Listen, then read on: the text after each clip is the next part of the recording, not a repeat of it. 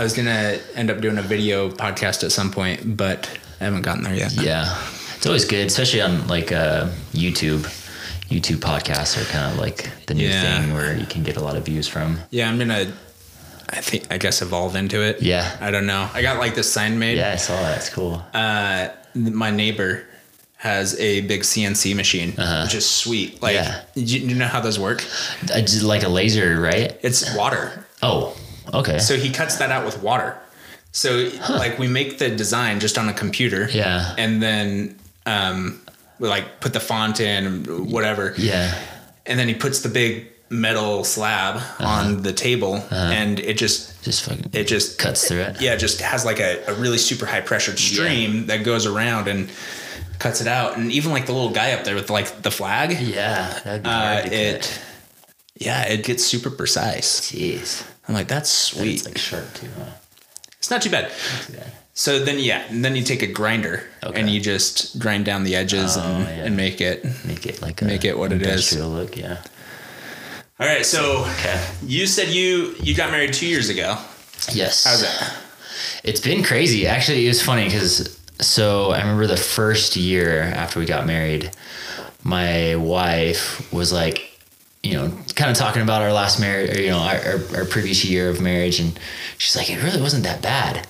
Like, usually, you know, you say the first year is always the worst or whatever.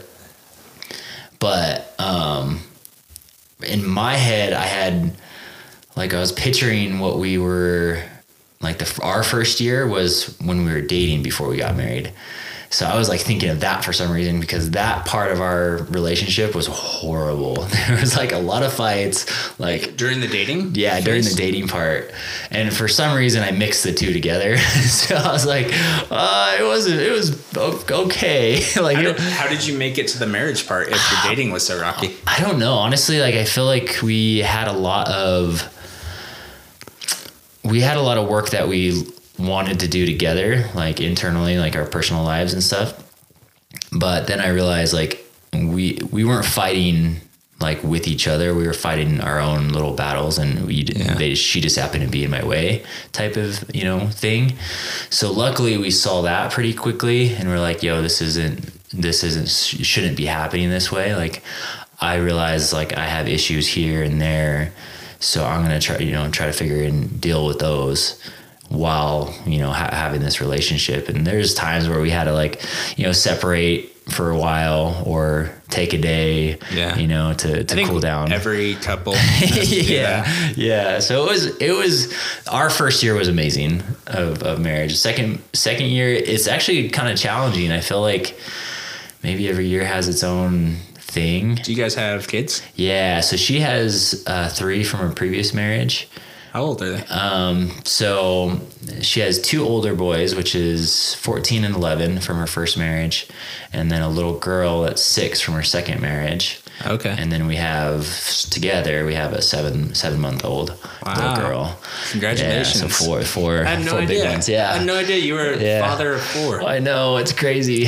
I literally went from zero to three, you know, right away. Yeah. And then four within a How's it changed your life? Your perspective. my perspective. I'm I'm a father of one. Okay. I have an 18 month old. Yeah.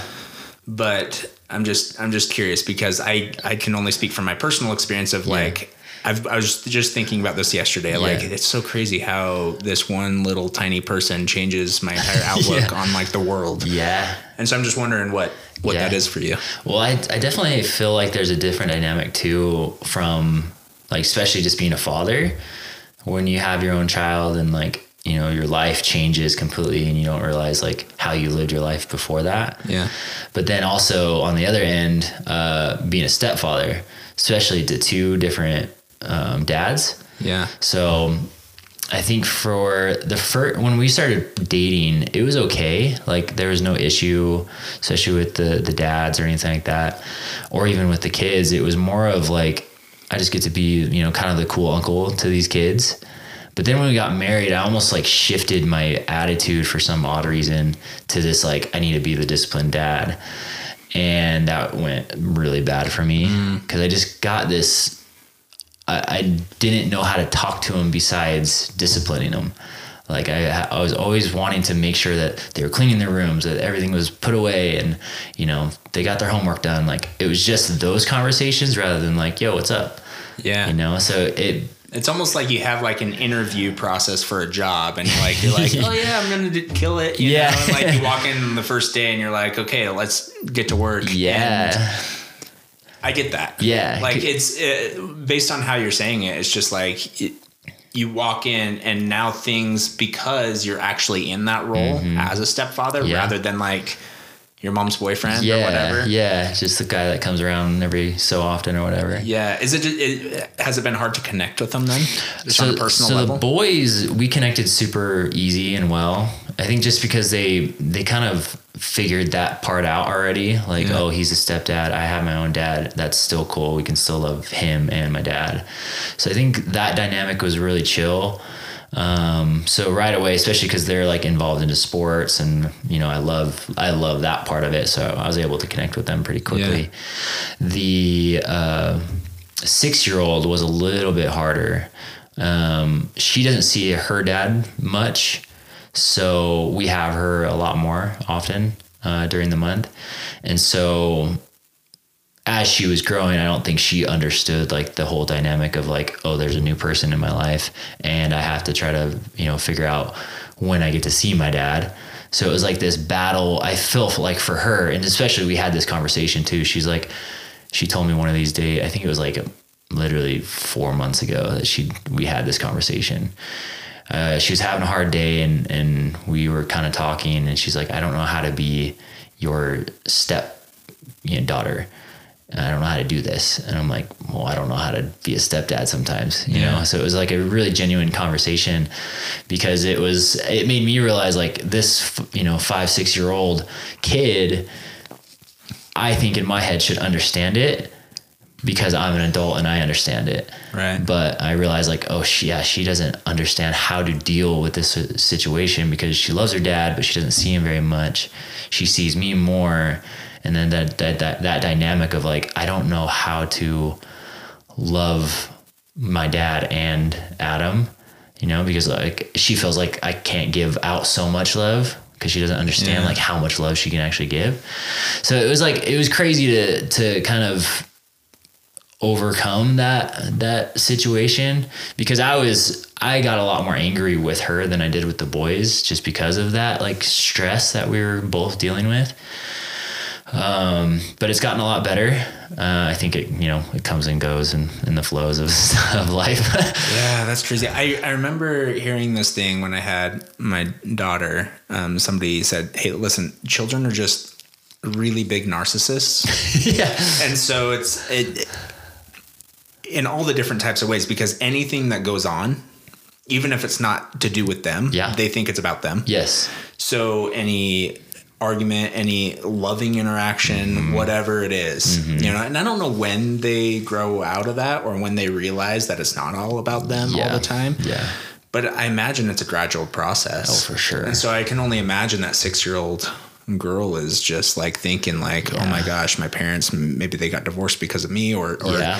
Oh, not yeah. married or whatever. Or Yeah. you know, maybe Adam's mad at me because of me Mm-hmm. or, you know, whatever. And I don't know. I don't know. Oh, I like think- I just think about that all the time of Yeah. like of like how it is because my daughter will not eat Mm-hmm. right now. Like she just like refuses to eat and so I just get so frustrated but I'm like I can't like I can't take that out on. Yeah. She's just being a, a toddler. Yeah. Like that's all it is. Yeah. It's just a toddler. she just wants to play. Yep. And so, you know, you try to figure out some other way, but that kind of frames my thinking a lot. And I was just talking to my wife the other day because she was getting really frustrated. Mm-hmm.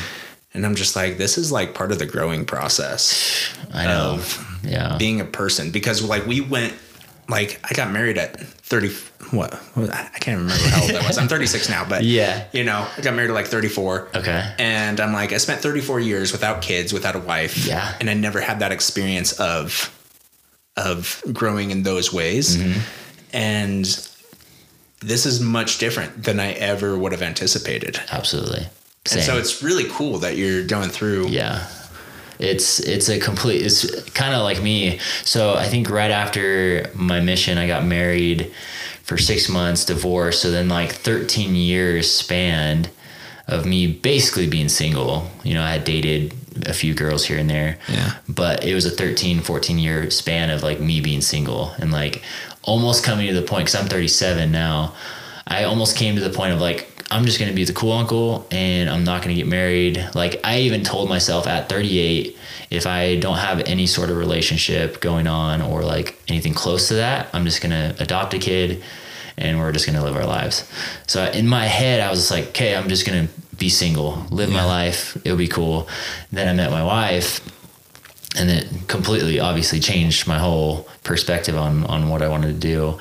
But then, yeah, bringing bonus kids into that, that mix, it was like, yeah, like it's still to this day I don't know how to manage them, and I don't think it's like a matter of like managing them or like you know trying to, I guess, put them or um, how do you say it? Like teach them what way you think should be right. It's almost just like let them live their lives, kind of sh- you know shift where they it needs to be shifted. Sure. But like let them just live because I I feel like maybe when I grew up I was kind of more of a like in a household where everything was more structured from my dad, and so I kind of was putting that onto them, and it was stressing me out, and I didn't realize that, and it was making me pissed off and all these things. I'm like I can't do that to these kids, especially to myself.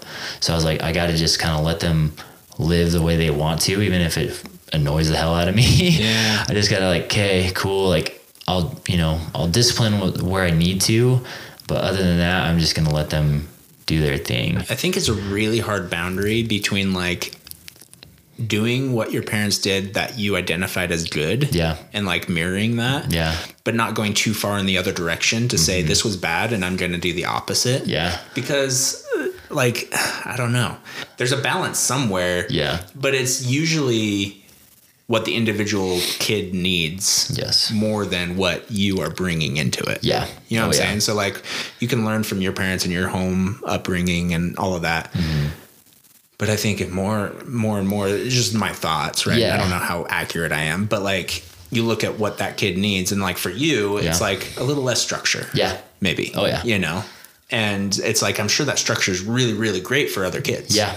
You know who needed more structure. Yeah. yeah. But going back, wasn't your dad? He was a mission president, wasn't he? Uh, so he did he he was a serve a he was a bishop for a while when I was growing up. Got into the stake pre- presidency, and then he went on. So when I was on my mission, he Yeah. they were on their mission. Oh, that's what that's what it was. I Yeah, and then they've gone on two different missions since then, or two or two or three. Yeah. But then they were also like in the yeah mission and presidencies and and stuff like that. So yeah, they've kind of always been around that that field. So one of the reasons I really wanted to talk to you Yeah. is I remember I don't know how long ago this was. It was a couple of years anyway, where you got in a pretty bad accident. Oh, yeah. You had like a change of something. Yeah. Go on internal inside of you Yeah. and said, you know, this is this is my perspective on life uh, to some degree has changed. And I kind of want to I want to understand where you were before that, Yeah. where you were after that, and how that's changed you up to this point. Yeah. Well, so to give some perspective, I was in a motorcycle crash. I think it was two, almost two years ago ish. Um, at that time in my life, I was still dating my my wife now. Um, but I think I was at a point in my life. Actually, I know I was at a point in my life where I was kind of sick of it. I was sick of what I was doing. I didn't think I was had any purpose. Were you acting at the time? I was still acting, yeah. Okay. Um, and I think that's actually what brought up a lot of emotions because acting to me is very therapeutic, but it brings up a ton of emotions that you haven't even thought of since whenever, like since I was a kid or a teenager. There were certain emotions that I just tucked away, Yeah. didn't even think about again. But when acting came and a certain type of emotion that I needed to express in this scene or whatever comes back up, and you're like, oh man, I I tucked that away. I need to you know I need to bring that out of the closet and talk about it and you know figure it out. So I think that's what really kind of brought a lot of these emotions to the surface where I'm like, man, I don't feel like I matter or I have a purpose or you know, if if I if I'm gone tomorrow, nobody's really gonna care. And I really like let that dwell inside of me, which was sad at this time because, you know, I had a lot of friends and, and family that, you know, absolutely loved me. But internally I was just like struggling. I was drowning with my own thoughts and my life. And so I didn't really care about a lot of things, even though I was wanting to do a lot of things. Um, but when I got in that accident, it was crazy experience. It was so random, but uh, I was coming up to a light and it was kind of like a, a curved corner into this light and uh, it turned yellow and I was like, I'm kind of in this spot of my, in my motorcycle where I'm like, I can go and take the yellow and pass it, be cool, or I can hit the brakes and probably you know probably stop. So I decided to hit the brakes. My wife, uh, girlfriend, wife was uh, was behind me in her car at the time, and that's the kind of reason why I, I stopped. I'm like, I'll mm. just I'll just hit the brakes, but I hit the brakes and my back wheel locked up, and it just like, you know, you can I could feel it kind of come out from under me. So I try to correct it, and I overcorrected, and just kind of everything flew me off of the bike and and threw me into the interse- intersection. But I don't remember anything um, besides. Did you high side it? Is that what happened? Or? Yeah, pretty much. Um, all I remember is skidding and over, you know, correcting it, and then I don't even remember flying off of it. Yeah. Um, but my wife told me that I flew off, my bike slid, but I rolled a few times right into the intersection. Luckily, there's no cars coming, so I was blessed that that that didn't happen. Um, but then she got out of the car, and I was on the on the ground convulsing. You know, I was having a seizure, and it was pretty bad. I still had my helmet on, but it was all messed up. And then, so I was convulsing for a while. She, she basically had me in her arms, and then I like completely just went limp and I wasn't breathing. She was freaking out, and everybody was like trying to, you know, figure out how to how to help me in some way. They called the ambulance, and she was like, "I need to get his helmet off because he's not breathing." Because I guess the strap was, you know, cutting off my circulation. And everybody was like, "Don't do it! Don't don't take off his helmet." She's like, "He needs to breathe," you know.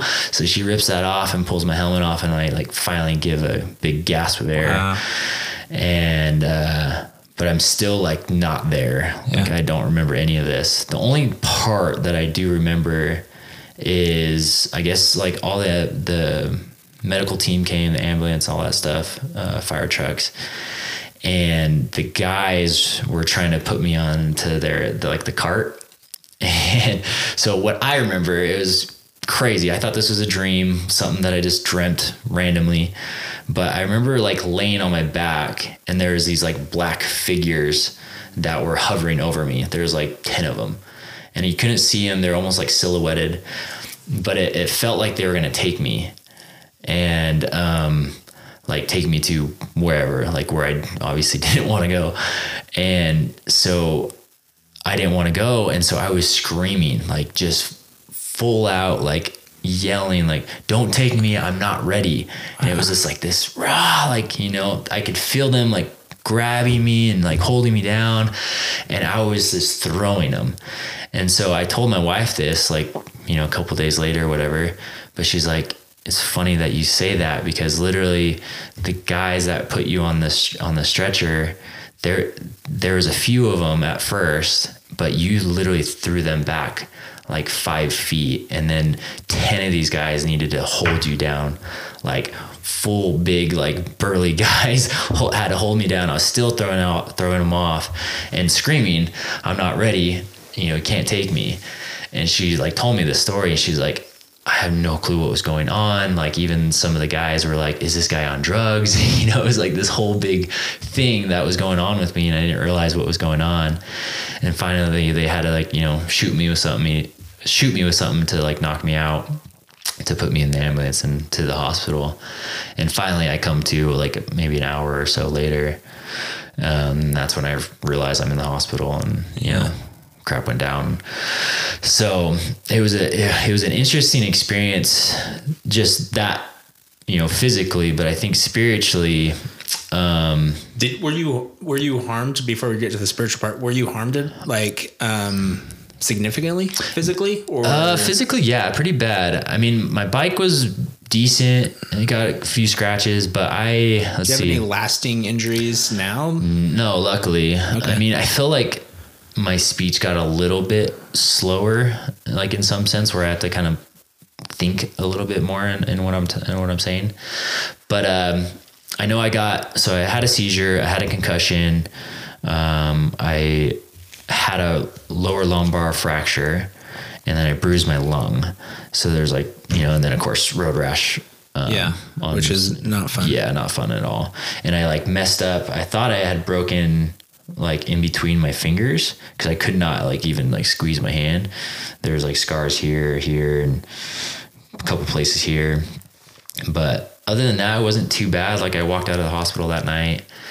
Um, so it wasn't significantly like I was messed up for a while, but That's great. Yeah, it was it was definitely we- a blessing Yeah, but but it was it was intense like the the whole experience just that you know because I, I had a previous experience too with longboarding that i crashed you know i, sh- I should have died and you know this type of crash too i could have died you know it was like this wondering why you know to myself like why why didn't i move on why didn't i pass on like what was the reason for me to stay here Yeah. so I gave that question to myself, you know, and, and really thought about it. And, and, uh, you know, the thoughts came to me about this whole experience of these, you know, dark figures that I saw. It was more of this, like, I, I realized I wanted to stay, um, because one of, you know, I don't want to, it was almost more for other people, not not necessarily for me at the at the moment because I didn't really like realize like what was going on. But I realized like there was more to live for because of other people. You know, I didn't want to hurt other people by being gone. Um, but then at that time when I realized those dark figures were wanting, to take me in some sense, I didn't want to go because I, I wanted to live. I wanted to do the things that I really wanted to, to do and pursue. And so it like gave me a, an interesting perspective on life after that, where I was like, you know, there's something I'm supposed to be here for, something big, rather than just like living a mediocre life. And which which is fine to live that type of life, but I feel like there's something completely more that I'm supposed to not only help myself with, but help others with. Yeah. Still trying to figure that out, but I feel like it's more in the acting realm. That not not that I want to go to Hollywood and get famous and all that stuff, but I want to go to Hollywood and get famous because I want to have that influence to help people, um, to really show people that you know they can go after their dreams, no matter age, race, color, whatever. It's realizing that we all have a purpose in life as long as we like target, you know, that pretty much saying that in our mindset, like I have a purpose. There's something Yeah. here for me. So it was it was cool to really switch that mindset from from that crash to like not wanting to be here to being here for you know for other people That is cool. yeah That is very cool. And it's interesting that you say that because I don't think it is okay to live a mediocre life. yeah We're not all going to be rich. We're not all going to be famous. We're not all going to do the same things in in being what the world says is like good. yeah You know, but I do believe that we all can reach for our potential in mm-hmm. our own individual ways. Yep. And I think that very much going along with what you're saying includes our impact on those around us. yeah So I don't know. Have you seen that? Uh, I just thought of this when you were talking um, about that in particular uh, painkiller. Have you seen that documentary? Uh-uh. It's like a dramatization Yeah. of a documentary. It's Okay. about OxyContin okay and um, the Sackler family and how they like developed this drug that over the course of like what was it 1999 Mm-hmm. to like it was like a, over the course of like 10 years or something Yeah, like that okay. they killed like 600,000 people dang. or something like that Yeah. and in this show it shows depicts one guy who ended up getting injured at work Mm-hmm. you know they gave him this painkiller to help manage his pain he ended up getting addicted to it by the Mm-hmm. end of the show not to spoil it or anything, Yeah. but he died Yeah. based on an overdose. And it was just a very heartbreaking type of scenario where Yeah. you're like, I can see how this would affect somebody so much. Yep. And it they're drawing attention to the fact that this was a bad thing and it should should have never happened, Yeah. but it did happen. Mm-hmm. And, you know, it's kind of like a, a warning. Right. Um, But I think about that, and even like that guy in his life, in this fake, you know, scenario yeah. that depicts what real scenarios were like.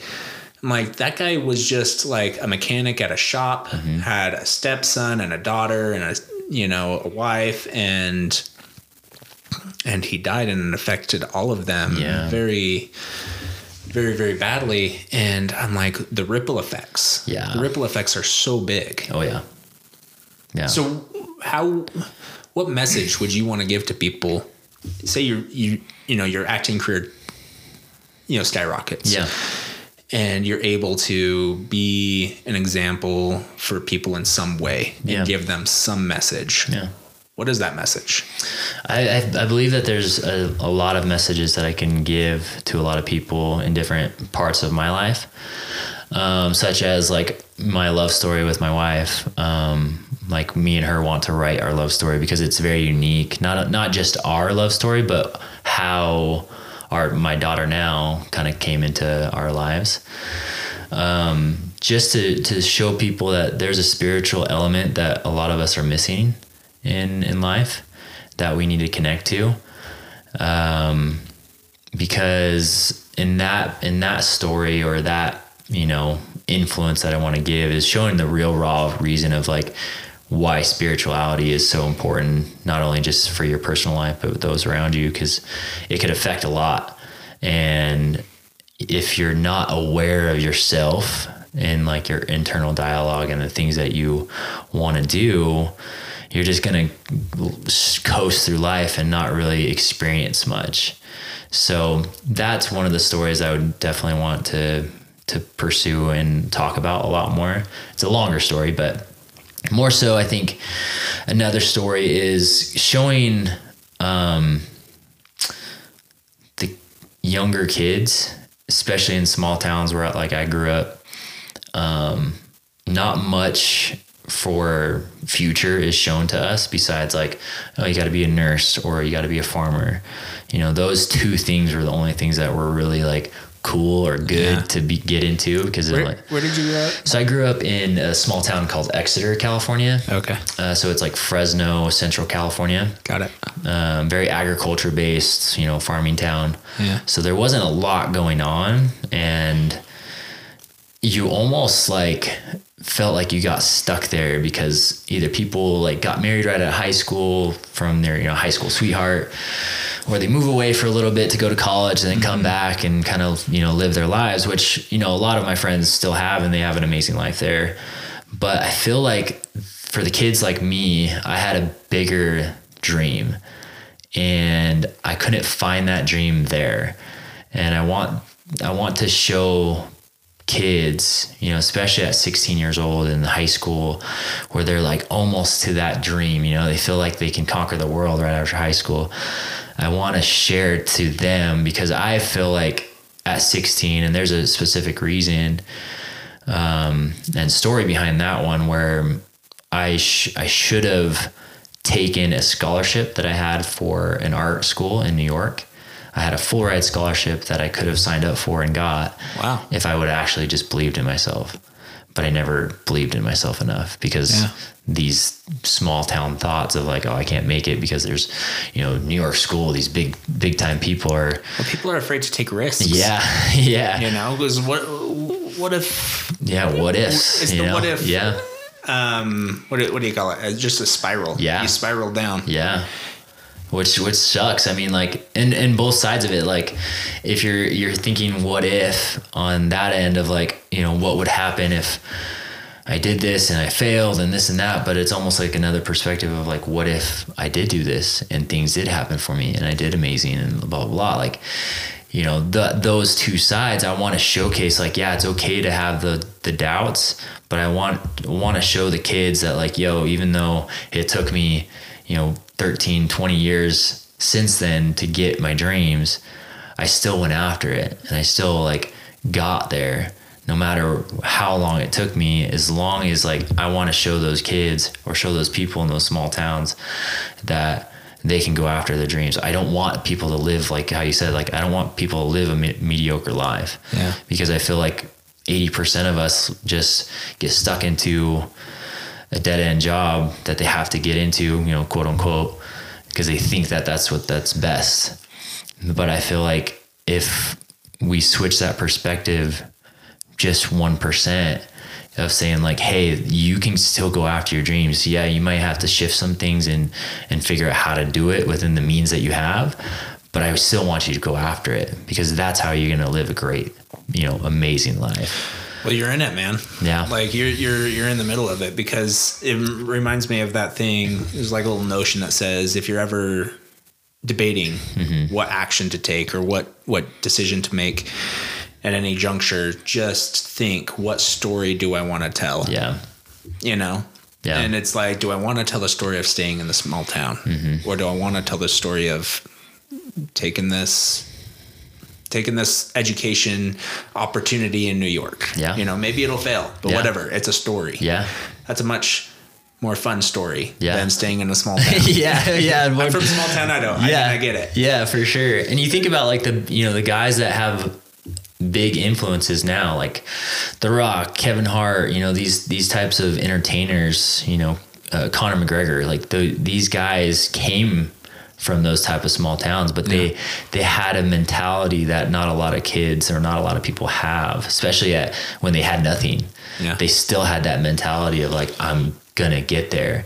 And i think that's what people are, are scared of more so is they may have that feeling inside them like i'm gonna make it. I'm gonna get my dreams. But they get scared to either tell it to the world or tell it to you know maybe their parents or their friends because the judgment that they're gonna have but I realized, especially with like Conor McGregor or you know The Rock, these guys had a certain mindset that internally they they couldn't be shaken because of all you know, or externally from all the external stuff that was going on, they couldn't be shaken because of their internal dialogue. And so I wish I would have had that when I was younger. And so that's where I want to kind of structure my story and things around these, you know, younger kids or even, you know, adults, no matter Yeah. who, who you are. But making sure that their in, internal dialogue is so, is so strong that the external, you know, sources can't can't mess with it.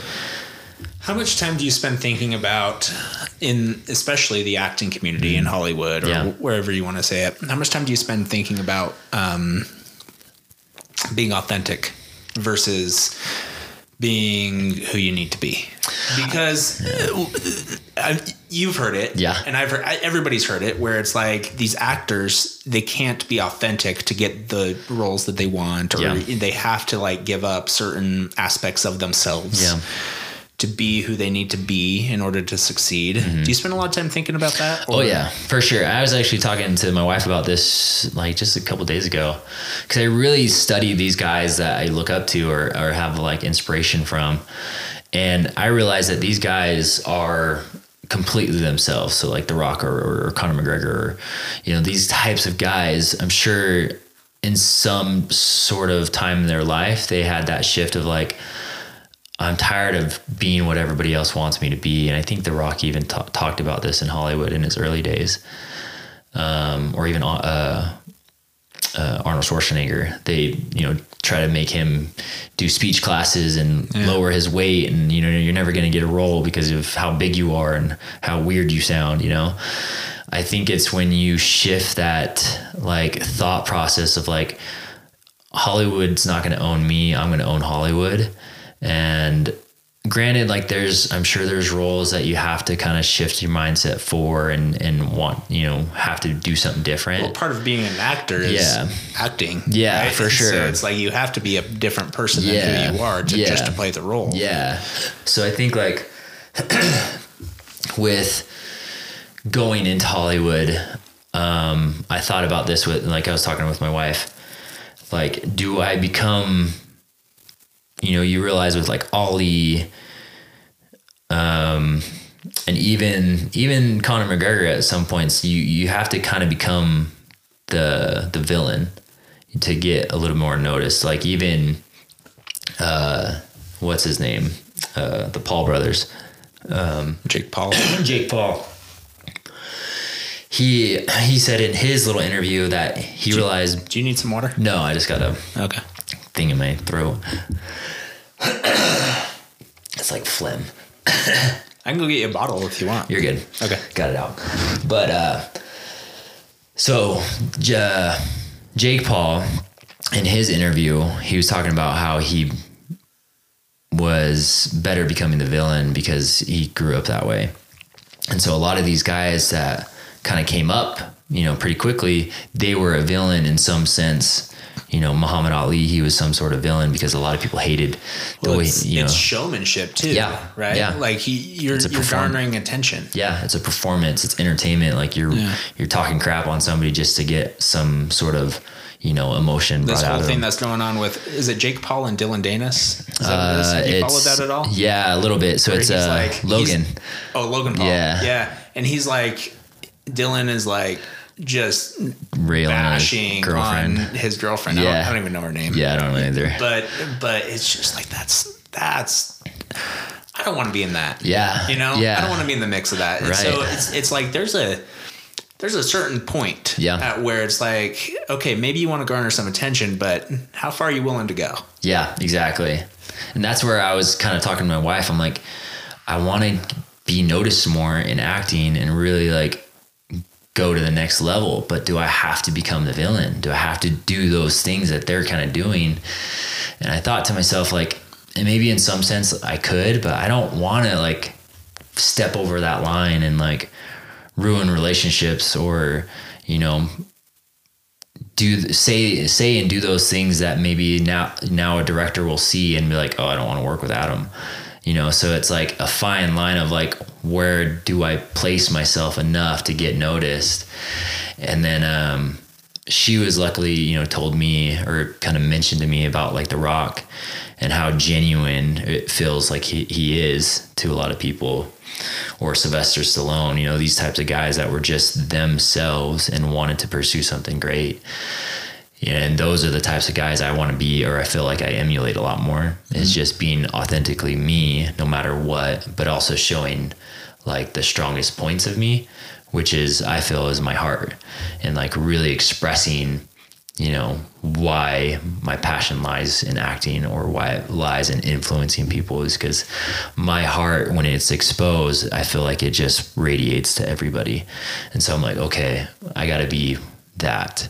No matter where it's, you know, Hollywood takes me, I'm going to try to stay within that lane of, you know, sticking to what my heart feels and expressing it because it, even this weekend, I was with a few friends uh, for a military scenario for Homestead. It's a new TV series that's going to be coming out.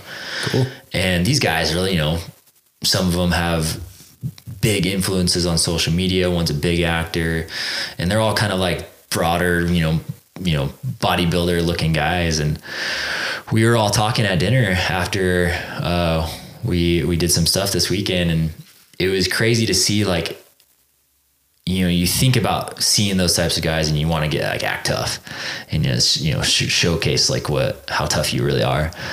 But when I express what really m- means a lot to me, it, it helped them open up themselves to sharing what they wanted to express and what that, what meant, you know, most of them. it's giving permission Yeah, yeah. So I felt like I, you know, in some sense, I gave them permission to open up to me, and it was, it was amazing. It was amazing to see like these grown, you know, 30, 40 year old men just like crying while we're at Texas Roadhouse, you know? it's just like, all right, like we, we, those are the type of men I want to be around. Those are the type of things that I want to express and see and grow with because then I'm connected to those guys forever. Like they become my brothers after that. that's really cool Yeah. no that's great to hear because who you surround yourself by really affects you Yeah. and affects the direction that you end up going Yeah. so if you can get people that you trust Yeah. that you love Oh, that yeah. you connect with i think that's a really powerful advantage. Yeah. And I feel like you. if you if you know yourself enough, which I feel like I do with myself, is when you I feel like right when I walk into a, room or a, you know some sort of scenario, I feel the energies of other people. Mm-hmm.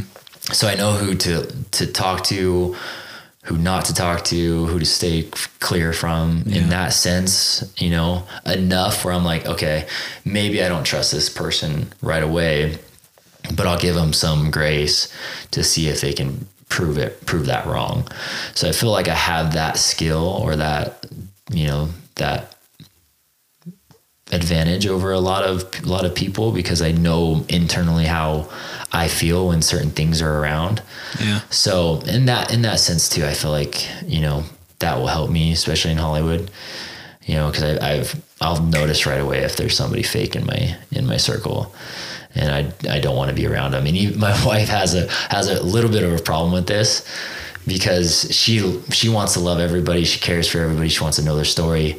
Right away, I'll you know, and it's sad, but I I kind of judge these people in in a way like, oh, that person's not good. I don't know why, but that person for some reason is not good. And so I, I take it as that. And my wife's like, oh, you gotta, you gotta get to know them and this and that. I'm like, no, I don't, Well, I don't need mean, to.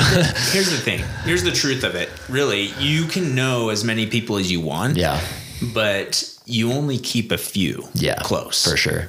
And so, sure, get to know them, whatever. Yeah. But like, you're not going to be close to them. Yeah. If, if if you have like this discernment thing going on, Yeah. which I think people definitely have. Yeah. Mm-hmm. You know, to their own degrees and levels or whatever. And energies, like you can tell people's energies. Yeah. And sometimes I can tell my own energy. It's like Yeah. my energy is like I have a low, low energy or Yeah. whatever, or I'm high energy, Yeah. whatever. And and that that fluctuates with every person depending on the day For sure. Um, but I also I also think you have to be very particular in who you keep close yeah. because you let the wrong people in your life and they will impact you in the in in the negative ways. Yeah. Yeah. And so it's like sure love them let them do their thing, you know, like be there support to support them if they need you, yeah. but don't keep them close. Mm-hmm. I mean like that's Yeah. that's really it. Kind of keep them at, at that distance. Like you can be Yeah. cool acquaintances, but other Yeah. than that, it's nothing. Yeah, and you just learn who to trust. And and and there's probably more people that you want to keep close than you can. yeah. True. And so even then it's like, okay, well if I'm going to spend any time around anybody, I want to make sure it's good people. Yeah.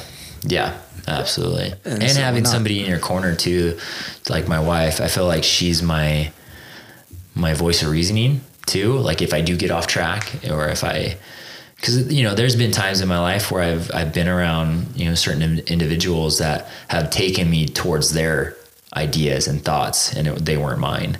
And I kind of became that sort of of person. And luckily I you know having my wife she kind of centered me back to what's what's the real reason you're doing this? Yeah. and I'm like oh Who's Right. Adam? yeah, yeah. It's like crap, I'm off track. Okay, let's let's pivot. So luckily, you know, especially with my wife, it's been amazing to see like she's been that that guiding force for me. Very for sure. cool. Yeah. It's really good to having a spouse. Oh yeah. Oh yeah. That's a I didn't realize you need that like bad in a in a wife or a spouse cuz you know, I feel like when I got married the first time, I I got I got married more so because it was like what people told me to do, especially right after the mission, you know, like mm-hmm. get married, do the thing and have kids, whatever, like all that stuff. I'm like I don't know if I want to do that right now, but then I did it and then like I had no like with her, with my ex-wife, it was just like more of this very basic like relationship where we didn't have this like deep centered rooting love for each other. Like with my wife no matter what i want to do or what i say she has my back or whatever i want to go after she's like I, be, I believe you can do it. But she'll also probably call you out on your BS. Oh yeah, she'll definitely call me out. On, She does that daily, and she loves to do it. Um, but it's just like this deep rooted sense of like this chick has my back. Even if I'm going off the rails, she's gonna be like, "Yo, you got to shift. You got to do this." But I, I get where you want to go, but this is probably not the right way, or you know, whatever. So it's it's cool to to have that in a wife where you know it's just a, that best friend that you always wanted you always looked for but you didn't realize you you needed and i really needed somebody like her That's awesome. yeah Yeah. I, I, I think about that all the time where it's like, it, my wife believes in me. yeah you know and i think part of the really important part of any relationship is propping the other one up mm-hmm. And so even if they don't believe in themselves Yeah. or if they're really down on themselves for whatever reason that day yeah. it's like your job as a spouse is to prop them up. Yep. Like that's that's what you do. Yeah. And when they're not going to believe in themselves you believe in them. Mm-hmm. right? And if you you find something that's just not going to work well okay do something different. Yeah. you know? Like like okay maybe say this acting thing doesn't doesn't pan out the way you want it to. Yeah. which oftentimes whether good or bad things don't go the way that we expect in life ever Yeah. you know and sometimes it'll turn out better and other times it won't but either way your wife is going to be there Yeah. and she's going to help you figure it out and work your way through it Yeah. Which is cool Yeah. and that's something that you can rely on which i think a lot of people can't Yeah. like they get married for whatever reasons just like you're saying with your your ex-wife Yeah. Mm-hmm. you got married for the wrong reasons or whatever that was it didn't work out and like she wouldn't have been there for you Yeah, yeah. And I think with especially with men, if we're looking at men that are looking to be married or get married, it's it's this sense of like you need a woman that's gonna be like how you said, just like have your back, be your your your your uh, your biggest fan. Um, because yeah, there's going to be moments, a lot of moments where you don't believe in yourself, and you're down and out, and you you don't want to do it anymore. You want to you know blow all this crap down and and start all over. Or don't even you know start over. You just want to end it. And at moments like she has been so it's not that like she forces her belief on me. She she almost like she talks to me in a way where like if if I'm ready to to hear it, she'll she'll talk to me. But if I'm not ready to hear it, then she'll wait. And it's cool because like sometimes it's you don't want to hear crap because you just like oh yeah it's another thing whatever like you just want to throw it away but i love when she when she even asks me like i know you're down and out right now but are you in a place where you want to talk about it or you want me to he- you know he- you want to hear some some things from me or you just want me to listen?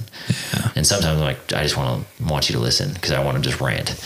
And then moments where i'm like okay i want to hear what you want to say. Then it's just like boom like she gets in into my face she gets you know into my heart. And there's moments man where like even just the other day she like i knew she she wants to like pierce my heart and like make me cry because she's super good at that. But she'll just do something. I'm like nope mm-mm, i'm gonna i'm gonna look away. Like i'm gonna drink my water like try to avoid every single you know part of that. But when she does do that like it's it's like she's talking to the the little boy in me that needs it. Yeah. And it's cool because like and and especially in in this you know what we're talking about with like influencing people. I want people to really look at their their inner child and really look at their you know their little kids in them and talk to them because i feel like we we push those kids away so much because we got to be a certain way or you think the world needs to to see a certain side of us.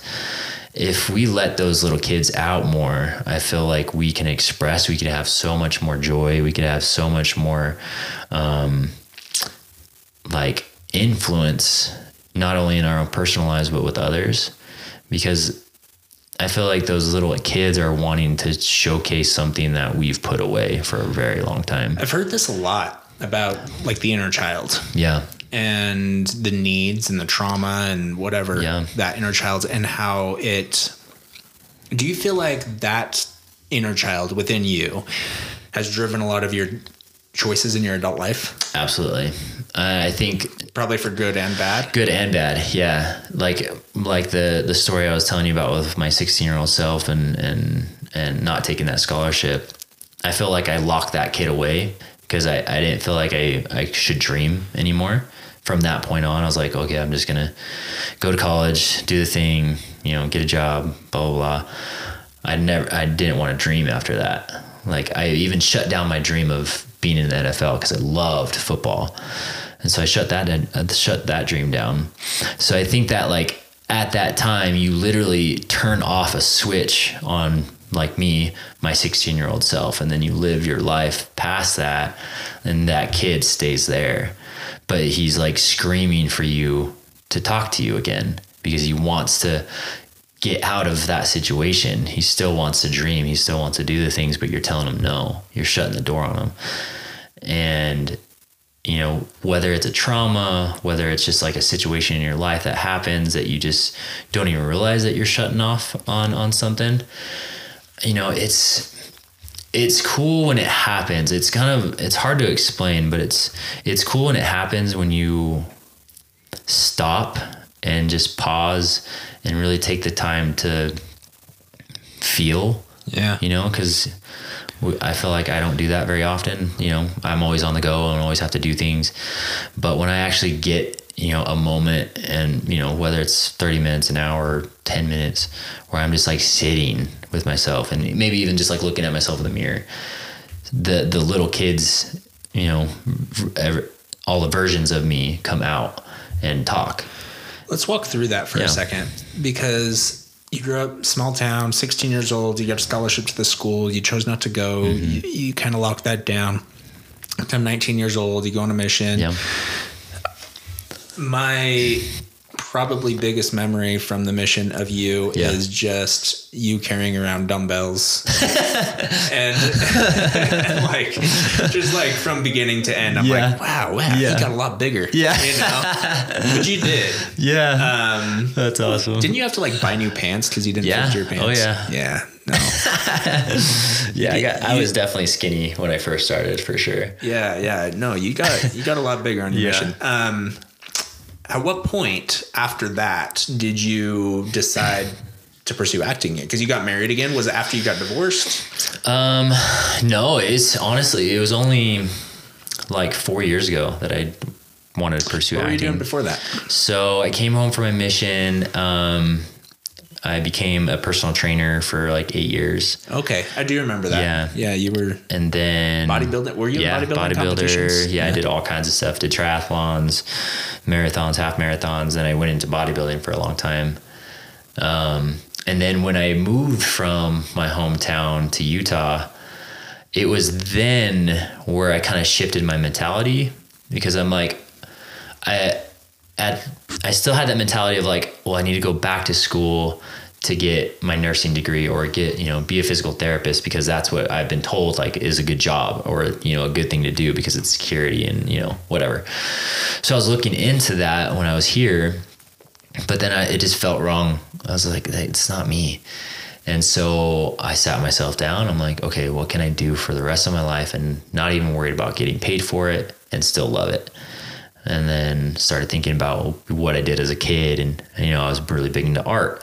That's where this whole New York school came from. And, and so I was like, okay, I, you know, right now, probably art's not my, you know, the best thing to do for, for a business or, you know, for a job. What can I do in that realm of art? And I found uh, filmmaking, a filmmaking school. So I went in there, got in right away, and then four years later graduated with a film degree. And so within that time, um, so is this what when you were about 30 this was yeah. So I came here 2013. so 10 years ago Yeah. So yeah, pretty much right around you know 29, 30 to 32. It was just like this big jump of changing my whole perspective in life on so what I that's wanted. that's just point this out 13 14 years Yeah. Of being locked away in your mental basement Yeah. You know, yeah. yeah. Oh yeah. It was just like this like big like I got to do what I want to do rather than like what I'm being told should I should do. Cause I, I realized too, especially now, my dad was always an entrepreneur, but he always told me, he's like, get the safe job because I felt like he, he knew what entrepreneurs had to go through. And now that I see it too, I'm like, you know, entrepreneurs are always up and down, you know, and it's always a risk, blah, blah, blah. But I, I wanted to do something for me. And that's when it shifted for, to go into film school. And then during that time when I was in film school, I started my business, my own business with like media, you know, building content for other companies, that type of thing. And now, eight years later, with that business, you know, it's very successful. I've been able to do a lot of things, travel the world. But now it's like this shift probably within the last year with me. I'm like, okay, I gotta not let go of the business, but just find a way to push it away enough where I can go 100% full throttle within acting. Mm.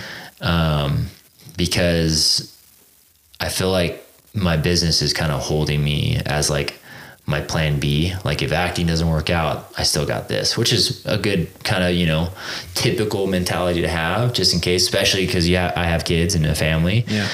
But when I think about these guys that I, you know, inspire to be like, these guys like went all in. Burn the boats. Yeah, pretty much. And it's just like, I got to do it to be where I want to be.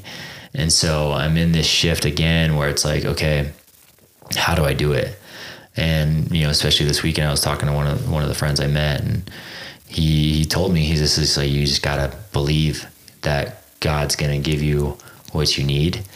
You know, even though it's gonna be a big risk and a big scare, and bills might pile up, and you know all this stuff. And I was like, okay, you know, type of type I, of thing. I saw one of your movies. I saw Lucy Shimmers. Yeah, that was amazing. Uh, was was that what it was yep. called? Lucy Shimmers and the Prince of Peace. In the Prince of Peace. Yeah. yeah. It was good. Yeah. Yeah. That was a great one. I enjoyed it. Yeah. How many have you done? So I have done, let's see, uh, there's three on Amazon Prime right now. So uh, Lucy Shimmers, Fighting Chance, and then Last Page, which just came out. Um, and then Let's see. I probably you're doing Homestead right now. So I'm hoping to get on Homestead. Hope, oh, so yeah. is it still a kind of audition period? Yeah. So okay. I mean, it's good because I met the writers, met the directors, producers. So it's kind of kind of like I have an in. I'm hoping to really. Sure. I'm finishing up an audition for them right now. Great. So um, I you know I honestly feel like I'm gonna get get it. Um, but if I don't, then it's uh, you know it's just another one. Yeah. yeah. keep going because. Um, yeah, I've probably done at least eight. There's probably you know three or four that are coming out within the next year or so. But um, you know, I've had auditions for like Homestead. I've had auditions for Mission Impossible. I've had auditions for FBI, the TV show. So it's just like it's getting closer where I feel like I'm not just getting the the small stuff anymore. I'm, I'm getting the, like the the big stuff that would probably drastically changed my life. This is this is for I don't think I have any real desire to be an actor, mm-hmm. but this is for people who do. And I'm, I'm curious the answer to this question because I always see, I always have this like really um, distrust, huge distrust of agencies. Yeah and like people who are like, oh, acting auditions or modeling auditions yeah. or whatever, and yeah. they like send out these little advertisements on social media or wherever you see them. Yeah. And then you got to like pay like a couple hundred bucks mm-hmm. or whatever to have them be a part of their agency. Part, yeah. yeah. You know, and then you go in and and I feel like a lot of those things are stamps. Yeah. And so I'm like, I'm wondering, how do you tell the difference between the scams mm-hmm. and the legit agencies. Yeah. So right off the bat, if you know, the, like the one you said, if you have to pay to be a part of an agency, what's that, the last one I saw? Backstage or something. Oh like yeah, yeah, yeah, yeah, yeah. If you have to pay to be a part of an agency, that's probably a scam. That's probably not going to be good for you. Um, so how it really works is agencies agencies or managers don't get paid until you actually book an audition, and so they just work basically kind of in, in a sense for free until you book something. So like my my manager here, she she just showed me like a list of what she what she tried to audition me for for this last month, and it's Yeah. literally like 200, uh, you know, things she auditioned me for, and so Do you just do you just have certain clips of you or yeah, so I have a whole reel. I have headshots. I have a resume. You know, little clips here and there. so she sends those out? yeah, so she sends that completely out to all these auditions that are coming through. I don't see them. She And then she does when it all. they show any interest, then you go back and yeah. So then if they you know if they see my reel and they're like, oh, I like Adam, let's have him audition for this part. And so now she gets the sides from that audition, sends them to me. Hey, you got to do this audition. Send it back to them, and then they'll see if they like so you. she's only getting paid when you get an audition. Yeah, no, when I get booked. Oh, when you get booked. Yeah. Oh, okay. So So, she's only get, so she has to believe in you. Yeah, for sure, for sure. Like big time. She's not Yeah. just going to pick up anybody. No, which is cool because even this manager, she has limited spots for her her team. She only she only do, she only works with fifty uh, actors, so it's really cool because a lot of agencies, especially here, bigger agencies, have hundreds and hundreds of of actors. So you're just like a number to them. So I love managers more more than agencies. Um, like I have one here, I have one in LA, I have one in New Mexico, uh, New York. So they get I get a plethora of different varieties of things. Like I even had sh uh, one of my managers. She is trying to book me for a a commercial in um, Japan. So it's just like so random, you know, what you can get booked for or even audition for. But you know, and then yeah, especially the next thing with with uh, agencies and managers, it's like I I don't like the the bigger, at least right now, I don't like the bigger agencies that have just a ton of people in it because I I had one of those man or one of those agencies and they did absolutely nothing for me. Mm-hmm. And you're gonna have to have somebody like you said that believes in you enough and sees your uniqueness to to want to push you to find or want to push you want to push you know the directors casting directors to like see me because if they don't believe in you then it, you're just like oh you know they're they're gonna push a number Did you get connected with your manager through your other film company, or how, Um, how'd you do that? see, how did I get? I got connected with her through actually another actor because she was a part of the, their agency. She loved him, and so I wanted to meet her. Uh, luckily enough, she was opening up her her like her fifty actors because she was getting rid of some, and I jumped in at the right time to to get in, and uh, and especially like some of the other uh, managers that I've had, it's kind of yeah been through connections of other actors or or um, directors that I've worked with or whatever. Because I always try to make sure I like maintain a good, obviously, professionalism, but also like m- make them remember me. Yeah. Um, so then, therefore, they're talking about me later, you know, to other people. What's the What's the best way to be remembered?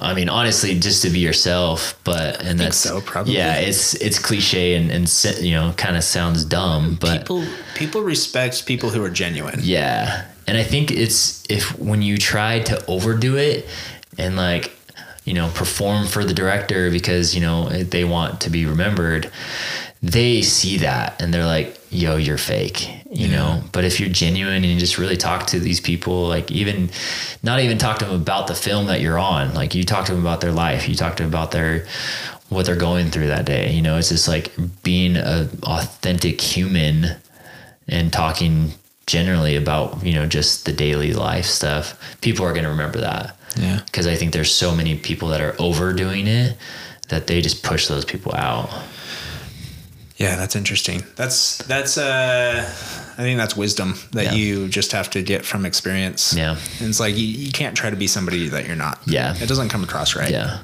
well even like i i remember that honestly from my mission too because i feel like you know they teach you a certain way to to teach other people you know about the gospel You do little role plays. Yeah, you do the role plays and you're supposed to say certain things at certain times and this and that. But I realized like from how I felt like I was successful on my mission was being completely genuine and showing my heart to people. That's how I expressed and that's how I got people, you know, across the the board to get baptized. So it was just like, okay, I just got to be myself because that was that was me. Let's let's let's talk about that for a second. Um, for a mission for anybody who's not a member of the LDS Church mm-hmm. is missionary service where you go out and tell people about the church and the gospel and your beliefs. Uh, so you did that. You grew up with uh, I would assume a very religious family. Yep. Your dad, mm-hmm. um, everything. You went on a mission. How's your faith journey been? Are you a member of the church now? Are you where where did that go from your mission to now? Yeah. So technically, I still am uh, LDS, but I don't I don't practice it anymore. Uh, I haven't practiced it for a really long time only because well there are certain circumstances in my life that kind of like pivoted a lot especially with like my ex-wife or not my ex-wife but the divorce from that a lot of stuff happened during that time but it was more of just like this realization that if i'm a good person and i'm doing good to other people god shouldn't be pissed off at me because i'm not a part of a church and then I realized I'm like, there's there's more to things than just going to a building to worship Him. I, I feel like I'm a very spiritual person now, uh, not religious, um, because in some sense I feel like churches tell you how to do certain things or tell you how to pray to you know God or you know th- those types of things where it feels sort of wrong for me where I, I talk to God however I want to talk to him. I talk to my angels how I want to talk to my angels because it's just like it's personal to me. And the way in which I've lived my life since my mission, like I granted I absolutely loved my mission, what I learned there. And i t- I've taken a lot of things from my mission, you know, uh, to learn from that. But um, I think that it's just I wanted to live a certain way, and I couldn't do that as an LDS person, and I felt like that was you know I felt like it was bad because everybody was telling me it was bad. I got to repent. I got to do these things. Um, so I always felt horrible about myself when I was in the LDS church. And, and so when I got, when I stepped away from that and I, and I realized like it wasn't them or it wasn't the gospel. It was more so the people, you know, individuals that are imperfect that are telling me to do certain things. And so I still loved that part of me, but I realized I'm like, I gotta be me. And the spiritual side of me is I feel like I've been so much closer to my Heavenly Father, to Christ, to my angels, to the things that are, you know, speaking to me. Um, I feel like that has been so much stronger than I ever learned from the church. And so how do you how do you communicate with God now? Like what is your what is your relationship with him? Uh, I feel like honestly my relationship like I talk to him, you know, the same same kind of prayer, but it's it's more of like he's sitting right next to me and I'm having a genuine conversation with them. And I I realize I'm not just talking to God.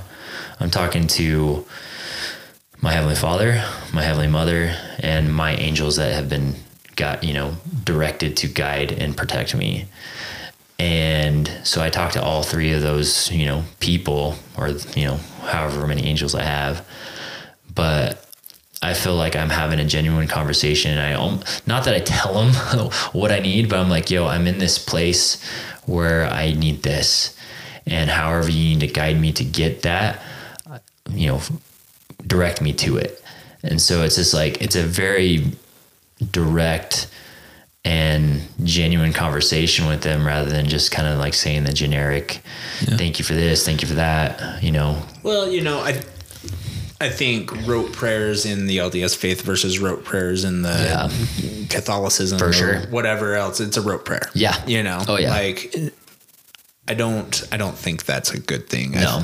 I, I think when you pray you should you should really like like you and I are having a conversation. Yeah. You should have a conversation. Yeah. I totally agree with Yeah. that. And I have, know? I have conversations, you know, when I go up in the mountains, I feel like, you know, he's talking to me or the wind's talking to me and I, I, you know, catch something from that or, you know, my kids are saying something to me and I catch something from that. So I feel like they're in everything, you know, and I, I think I grew up where church was the only way, or even the temple was like the only way to communicate to, to God, you know, where it's like a really strong communication. But I realized like I can find that every, ev- everywhere and in everyone. Hmm. So it's been not a crazy shift, but enough shift where I'm like, I'm, I'm good. Like if, if I die tomorrow, I know I'm good. Well, you know, it, I, I think it's interesting um, to hear you talk about that Yeah. because I've come to the conclusion that everybody is on their own individual journey Mm-hmm. of faith Mm. because you have to, and you have to be. Yeah. I, I think religion is good in the way that it is a structure Yeah, for people. foundation. Mm-hmm. And I think the foundation is very good. And I think it's very needed because it- it sets up a basis for that religious Yeah. journey that now you are on, we are all on Yeah. um, to one degree or another. If you're not going to worship, and I, I strongly subscribe to this. I think I heard it from Jordan Peterson first, and a number of people. But if you if you don't worship God, you're going to worship something else. Yeah. You know, Russell Brand talks about it.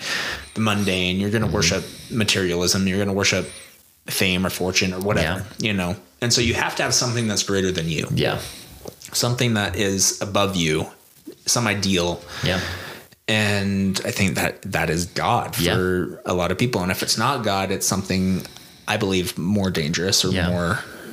I even honestly think too, in in that same sense, because I I totally believe that we need to have something, ab- you know, in in a sense above us to talk to and and guide us.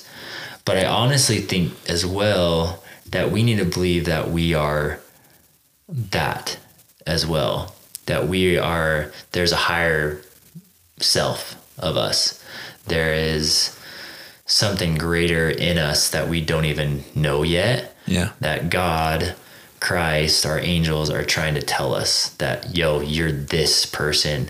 Like I need you to be this higher self. You know, you're you're getting there, you're doing it, you know, you're pursuing it, you're almost there. You know, it's like that that type of thing. I feel like not a lot of people think that that they have a higher self. They think that just like, oh, God's just above us and we're never gonna achieve that. I feel like we can. I feel like we we should believe that there is a higher self in us that could be exactly like, you know, God. And that can be here, not just when we pass. How do you feel about life after death at this point? Um I don't I don't feel like there's like the degrees anymore. I feel like there's still What What is it? What happens? I feel like it, I feel like it's just like the same same dwelling, you know, place like where there where there's a heaven, um, but possibly, you know, I might have some weird thoughts too about that we lived, you know, different lives before we even came here. Sometimes I think maybe we live another life after we move on from here. But I I really hope not, because I don't want to live more lives. I just want to be done. But I feel like There, there, there was this one uh, I heard that it's you live the same life over and over again until you get it right. Oh, that would suck. That would suck. I would hate it. But yeah, I feel like, you know, in some sense, maybe in the same realm as has as how I grew up, but there's a sort of heaven where we all go. We're with our families. Um but in you know in some sense I, I feel like we're just here all living you know the spirits are here the all our ancestors are around us watching over us and that could be possibly our angels you know that really are are dwelling within this this world that we we live in so but I, I do believe that there is some sort of heaven i don't know how exactly i where i feel it is Yeah. Jesus Christ. Do you are would you consider yourself a Christian? yeah absolutely Yeah. absolutely like i i definitely haven't strayed crazy far from what i grew up as Um, Well, you know, it's a it's an evolution. Yeah. and and like I said, you have a foundation. Yeah. uh, in, within the LDS Church, and it sounds like you believe a lot of a lot of the same principles that Yeah. Mm-hmm. you grew up with. You know, it's just uh, in practice. yeah. How do you want to live those? Yeah. And I think I think maybe that's that's where you're differing. Yeah. uh, from the faith at this point, at least from what I'm hearing. Yeah, for sure. And it and it does suck too because sometimes like when you leave the church, it becomes like this stigma like you're a bad person now, you know, from a church standpoint. Know, you're you're inactive, you're you need to come back to the fold and like all this stuff and I I wish people just didn't do that because in some sense like these people like the people that quote unquote leave the church aren't really leaving, you know, to do bad things. It's just they they're like you said they're they're on their own journey. They're on their mm-hmm. own spiritual journey, and these people still love. I think You it needs to change. Yeah. Honestly, I'm I'm I'm still an active member of the Yeah. church. I love it, but I understand what you're saying. Yeah. and I 100% agree. I don't think it's a good thing for Yeah. anybody to judge others based on their own spiritual journeys and decisions. Yeah, yeah. I don't think that's a good thing. I don't think it helps anybody No, mm-mm. you know and i think if we were to be really honest with ourselves everybody has their own doubts and oh, insecurities Oh, yeah. and everybody has their own grievances for Yeah. what institutions like a church yeah, would bring. Yeah, you know and people are going to judge the church based on the people. It, Yeah. it, it will happen Yeah. inevitably with any institution. Yeah, for sure. but it's like again it goes back to the principles. And it's like what are you living for? Mm-hmm. What's what's higher than you? Yeah. you know? Okay that's god. Okay what principles do i believe god is teaching me in my life? Yeah, live according to those principles Yeah. you know yeah. Oh, Like- absolutely, absolutely. And I feel like a lot of people get like go both sides. Like in the church, they kind of go, you know, super super right, but then if they leave the church, they go super left. And it's just like you're still not doing good to yourself if you're going super left. You know, if you leave the Yeah. church and now you freaking hate the church and all the things that being taught or whatever. I'm like, I, I just want to kind of be right in the middle where it's just like I'm cool either way. Like I'm not pissed off at the church for, you know, what happened to me, but I'm not pissed off at the people that are going, you know, far left. But it's just like, I, I want to live a certain way. And I, I feel like God still is there completely in my life. And I feel like Christ, you know, died for me and, and he showed us the path and those types of things are, you know, the foundation of the church. And I feel, you know, there's cer- there's certain things that I may believe that other church members may not because it, it's kind of outlandish or crazy or out there, you know.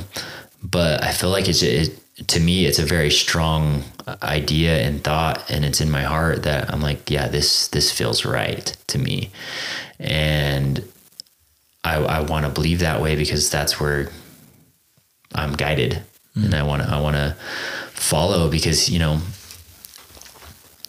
I don't think he's striking me. You know, he's not striking me down. well you know I, I think based on what you're saying now based on what you were Yeah. saying before you are doing your best to follow what you believe christ would want you yeah, to do absolutely. you know Absolutely. because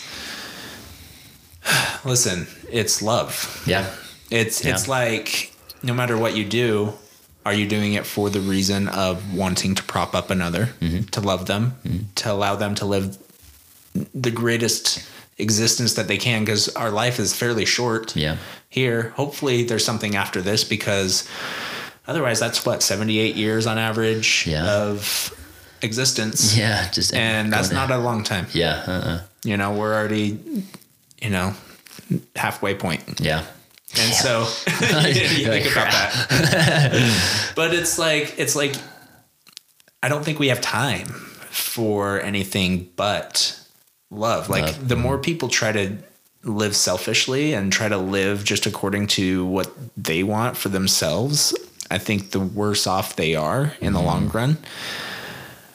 And I think it catches up to them. This is just my own belief, and I think that's what Christ, in everything that he tried to teach when he was here on earth, was that was you look after the other person, yeah, like you try to prop them up, Yeah. like you try to serve them, yeah. and it's like you, you'll you'll get taken care of. Don't worry about it. Yeah. I do have a little bit of a, a an opinion about that one though too is because I I did that and I feel like you know, always focusing on the other people and helping them, you'll be taken care of.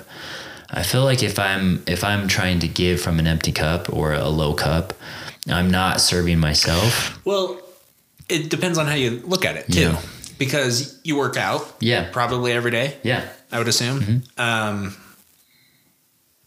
that I I believe you can still do things like that, or like money, or what somebody would say. Oh, he's just doing that for himself. Yeah. But no, that's not true. Because if I go and work out every day, Yeah. I may be working out every day so that I can be around for my daughter. Yeah. You know, so I can be healthy enough to play with my grandkids For sure. in 20 years. Yeah.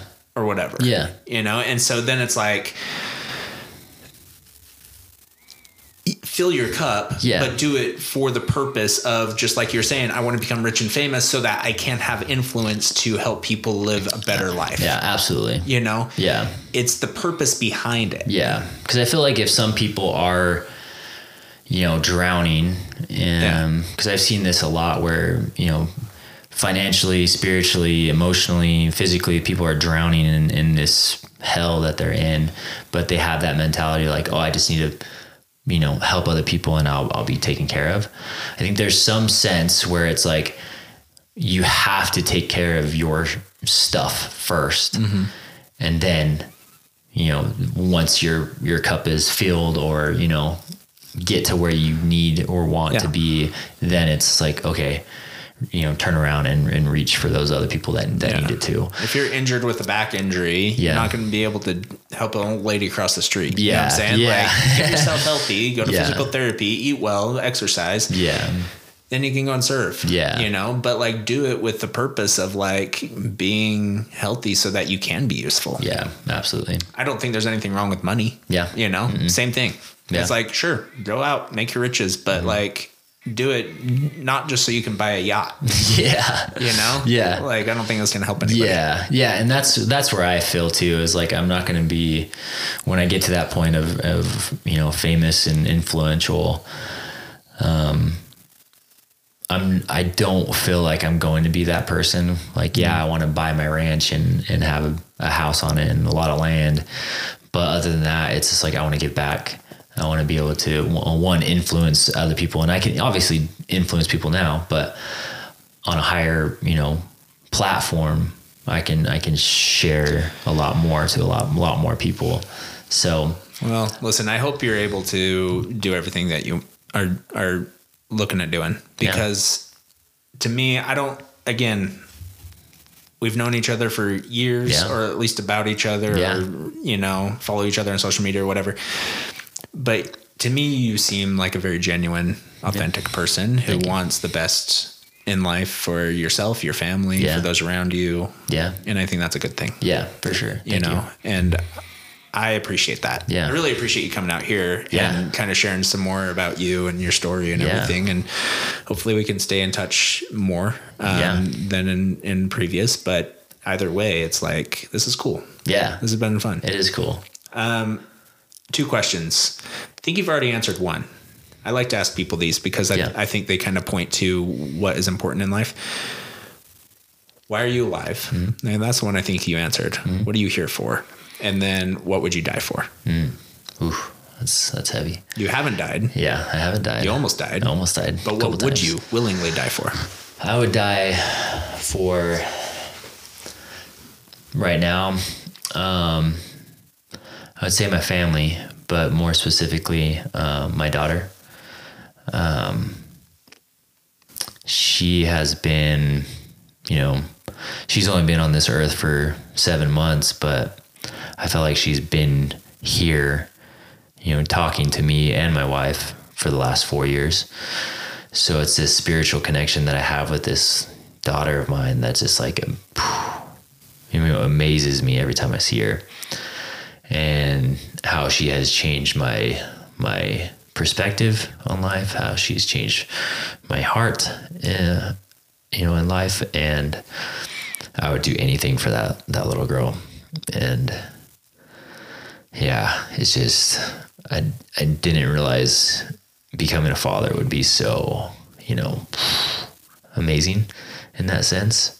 Because I think more so probably because I I've waited a long time because I wanted to be a dad. I wanted to have kids, and so now that it's you know here, I'm like, holy crap!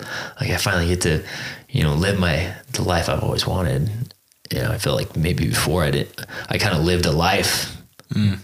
but not really what I really wanted. It might have been cool to other people how I lived my life, but this is where I want to be. That's kind of what I mean. Think of everything that you're doing, and then think of the answer to that question Mm-hmm. of like, who would I die for? Oh, my daughter, my seven month old. Yeah. Like everything that you're doing is for her, Yeah. Oh yeah. For right? sure. It kind of goes back to what we Yeah. were just talking about, Yeah. which is like, it doesn't matter. Yeah. Like, even if you died, if you could save her or help Mm-hmm. her in any way, Yeah. you know, like that's kind of number one. Yeah. Absolutely. Absolutely. You can't, you can't teach that. You have to experience it. Yeah. No. Yeah. You can't until you're a dad, until you're a mother. Like I'm sure you just, yeah, you can't experience it until you actually are there. Yeah. Yeah. So it's it's and it's been a blessing in, into my life to have her. And I, I feel like, you know, it drives me in a different way to do what I do.